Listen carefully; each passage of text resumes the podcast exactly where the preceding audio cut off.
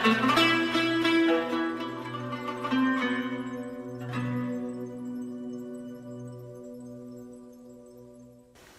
الله الرحمن الرحيم. الله يتوفى الأنفس حين موتها والتي لم تمت في منامها فيمسك التي قضى عليها الموت ويرسل الأخرى إلى أجل مسمى. إن في ذلك لآيات لقوم يتفكرون.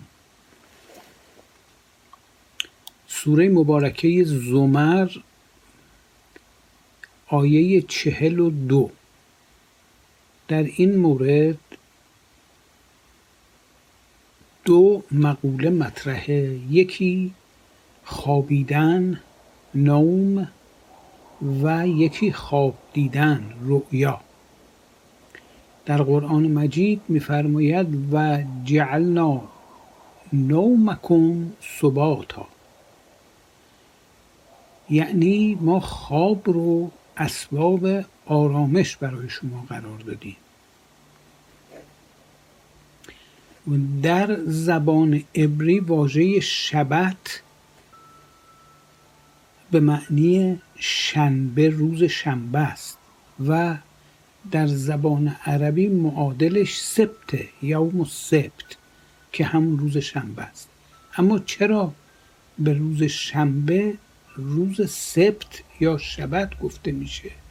به خاطر اینکه در این روز بنی اسرائیل دست از کارهای کسب و تجارت میکشیدند و به خودشون استراحت می‌دادند. پس سبت یا سبت به معنی آرامشه. و در قرآن وقتی میفرماید و جعلنا نومکم سباتا یعنی ما خواب رو برای شما مایه آرامش قرار دادیم. به این ترتیب که وقتی آدم میخوابه طبیعتا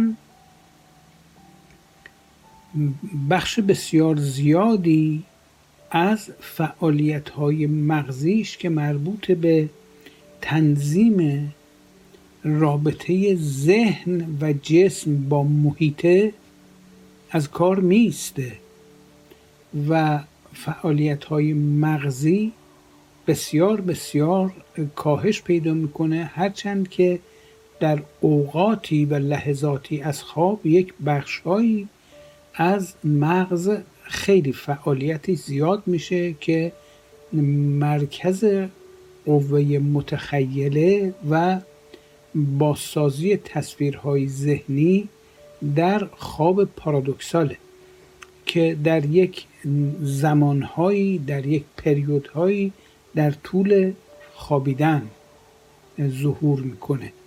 اما از این قسمت اگر صرف نظر کنیم به طور کلی فعالیت های غریزی کنترل تنفس و سرعت بخشیدن یا کاهش دادن به ضربان قلب و کنترل عضلات و به طور کلی کنترل مراکز اعصاب سمپاتیک و پاراسمپاتیک در مخچه و سروله به حداقل می‌رسه و به همین دلیل مغز و سلول های مغزی نورون ها استراحت می‌کنند و بازسازی می‌کنن و حافظه اطلاعاتی رو که در طول روز دریافت کرده طبقه بندی می‌کنه و آرشیوشون می‌کنه. به این دلیل خوابیدن اثر بسیار بسیار تعیین کننده ای داره در تجدید قوا و نزهت بخشی به فعالیت های ذهنی و جسمی انسان و به طور کلی عموم موجودات زنده که میخوابند و خواب بخش بزرگی از زندگی موجودات زنده رو تشکیل میده. در طول خواب گویی انسان به مرخصی میره و به این دلیل قرآن ازش به ثبات نام می‌بره با سین به معنی آرامش کسی که رفته به مرخصی و استراحت می‌کنه دست از کار کشیده. در یک چنین وضعیت جسمانی که ترشحات هورمونال قدرت اندوکرین به کف فعالیت می‌رسه در حالی که در طول روز به سقف فعالیت می‌رسه توجه روح به جسم کم میشه و در خواب عمیق یک روزنها و دریچه هایی باز میشه که روح از جسم جدا میشه. آزاد میشه. حالت پرواز پیدا می‌کنه. پرواز در هوا و بعد پرواز در فضا و بعد خروج از فضای سبعدی و تجربه ابعاد دیگه هستی.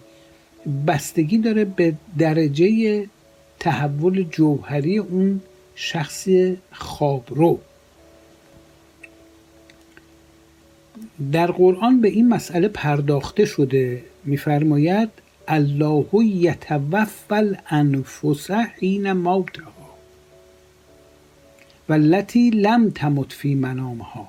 شباهت مرگ با خواب در اینه که در هر دو حالت نفس یعنی روح از جسم و جسد جدا میشه. چون قطع توجه پیش میاد نسبت به بدن و به اندازه عمق و شدت اون قطع توجه نفس از بدن جدا میشه. وقتی میگیم نفس اینجا نفس ناطقه است.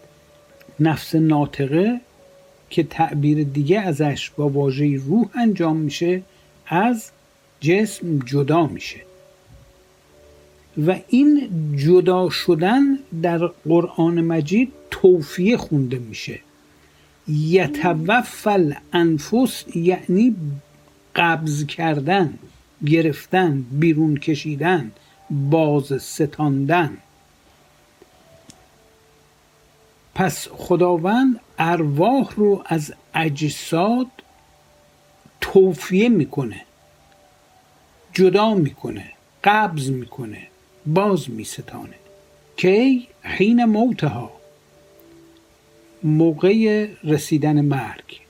در این حال در خواب هم چنان که گفتم این وضعیت پیش میاد به همین دلیل خواب رو موت صغیر هم می‌خونند اما تفاوتش در اینه که فیوم سکلتی قضا علیها الموت یعنی بر اون بدنی که آثار حیاتی ازش سلب میشه حالتی پیش میاد که دیگه روح بهش عودت نمی‌کنه بر نمیگرده و خداوند که توفیه کرده این روح رو یمسک و نگهش میداره. یعنی دیگه به عالم جسم نمی‌ذاره وارد بشه. یا در برزخ یا در بهشت یا در دوزخ جای خودش رو پیدا می‌کنه. فیم سکلتی قضا علیها الموت. بر اون نفس و روحی که جسمش به لحاظ بیولوژیک دچار وقفه کامل فعالیت های حیاتی شده مرگ واجب میشه و به این دلیل روح جدا میشه ازش. ولی این وضعیتی نیست که در موت صغرا پیش بیاد یعنی خواب. چرا؟ چون میفرماید و یرسل الاخرا الى عجل مسما. یعنی اون ارواحی که در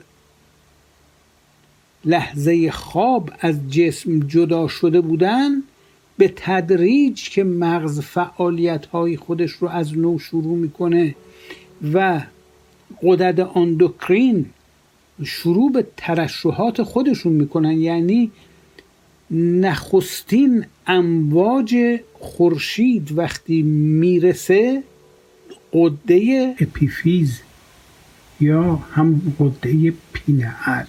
شروع می‌کنه به ترشح یه هورمون خاص. مانند ساعت خورشیدی عمل می‌کنه. مانند یه دونه سنسوره نخستین بارقه ها و امواجی که از خورشید میاد این سنسور رو فعال می‌کنه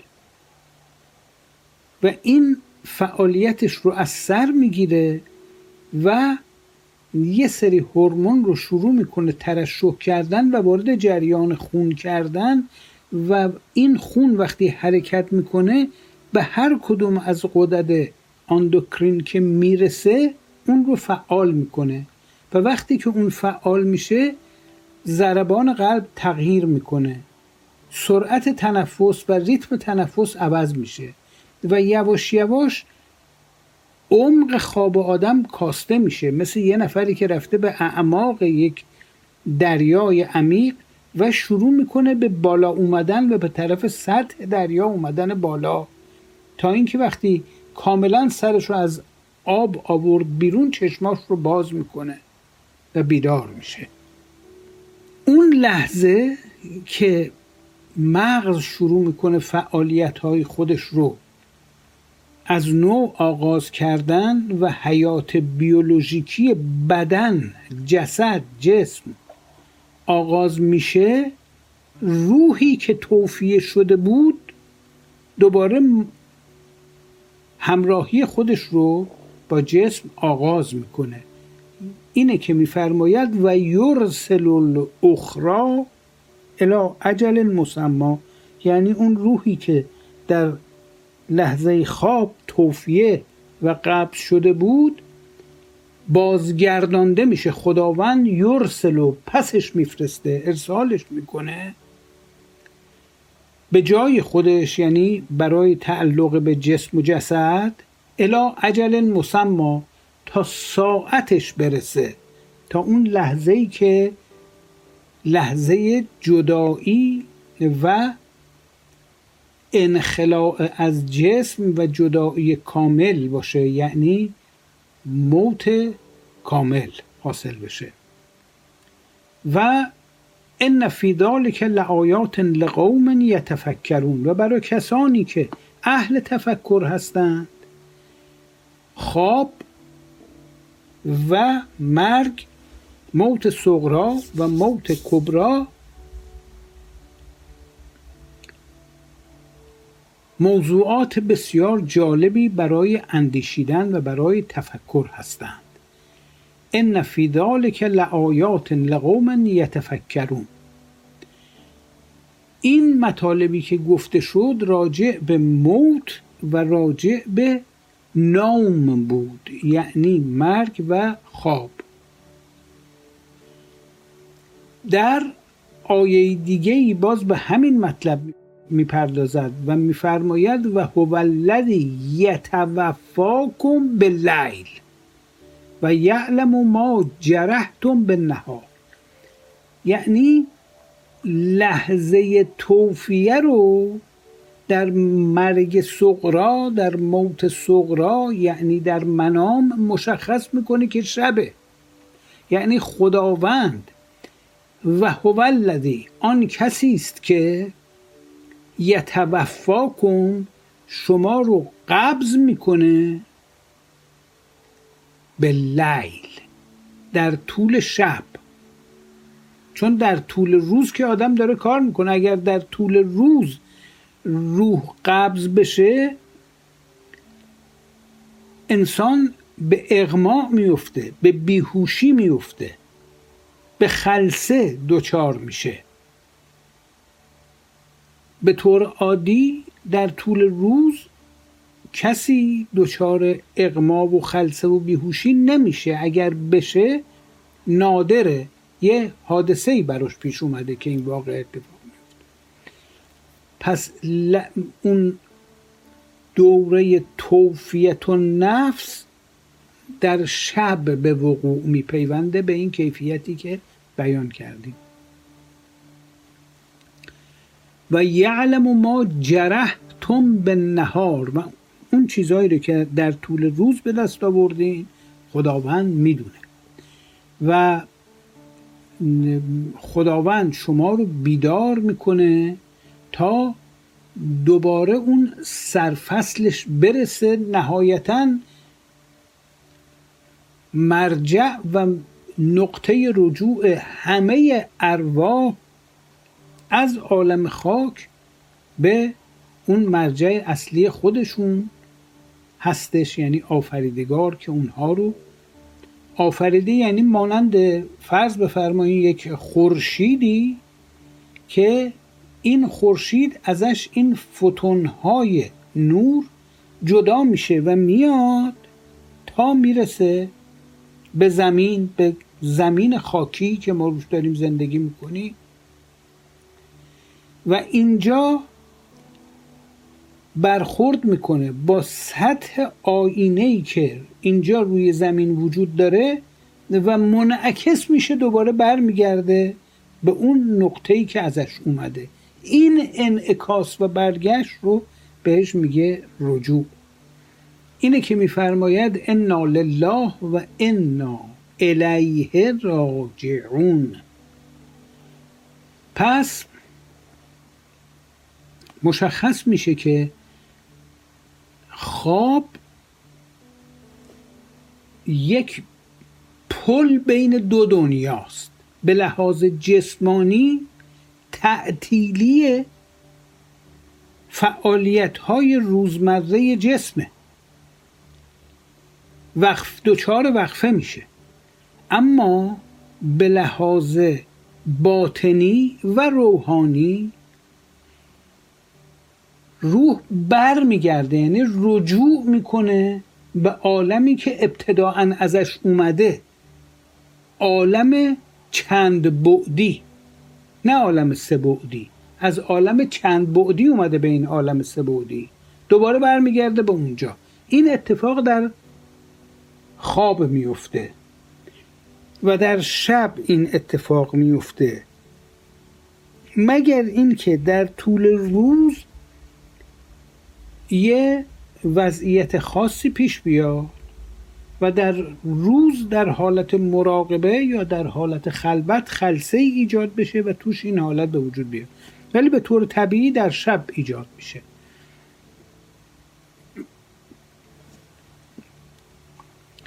روح دو عالم رو تجربه می‌کنه.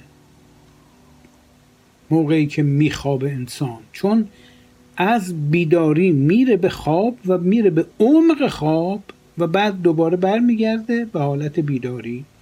یه سیر می‌کنه. از عالم سبعدی به ابعاد دیگه هستی. ممکنه تمام اون چیزهایی که می‌بینه و تجربه می‌کنه و به حافظه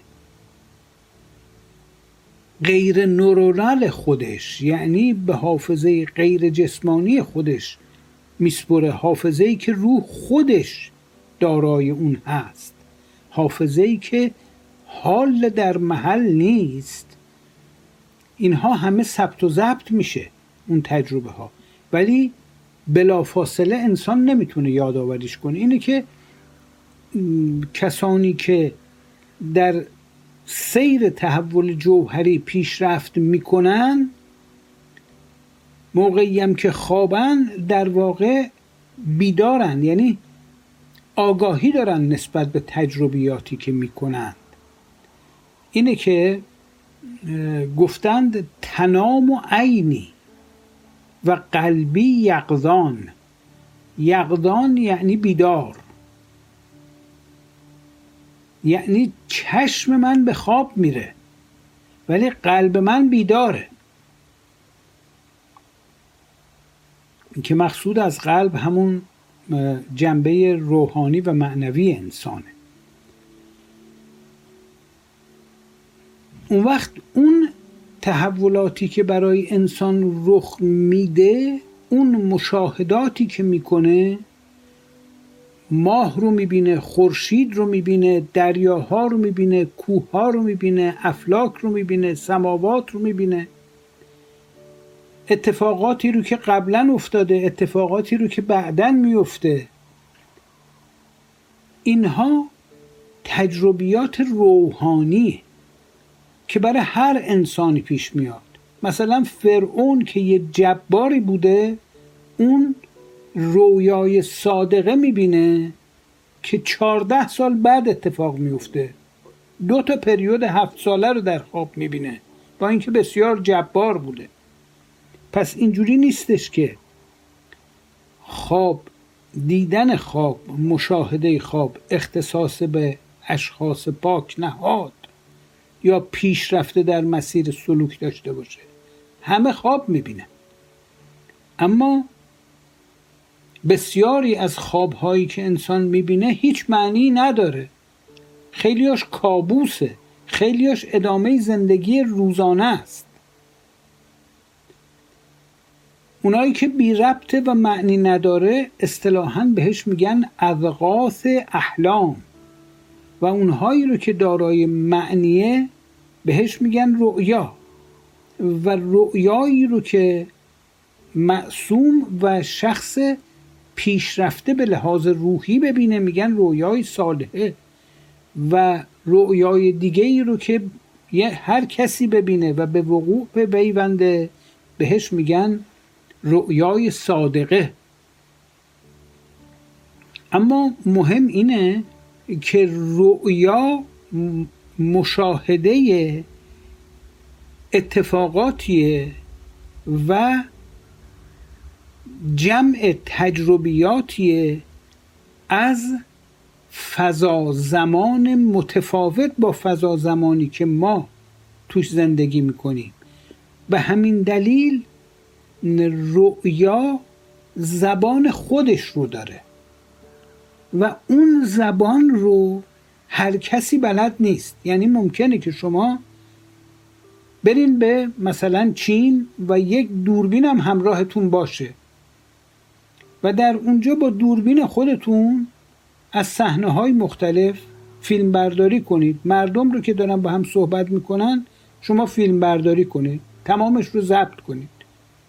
اما با اینکه این صحنه ها در برابر چشمتون هست و می‌تونین بارها اون رو مشاهده کنید و به حرفایی هم که مردم با هم می‌زنن گوش بدین اما چیزی ازش متوجه نمیشین چون زبان چینی بلد نیستی. پس آگاهی نسبت به اسرار رؤیا یه امر دیگه ایه غیر از مشری یعنی کسی که خودش یه رؤیایی رو می‌بینه با اینکه خودش دیده تجربه خودشه اما برای اینکه بفهمه که چه معنی داره اون چیزی که دیده ناچاره که به یه مترجم رجوع بکنه. و اون مترجم کسیه که زبان رؤیا رو بهش یاد دادن. و علمناه من لدنا علما. از غیب بهش زبان رؤیا رو آموزش دادند. صدق الله العلی العظیم.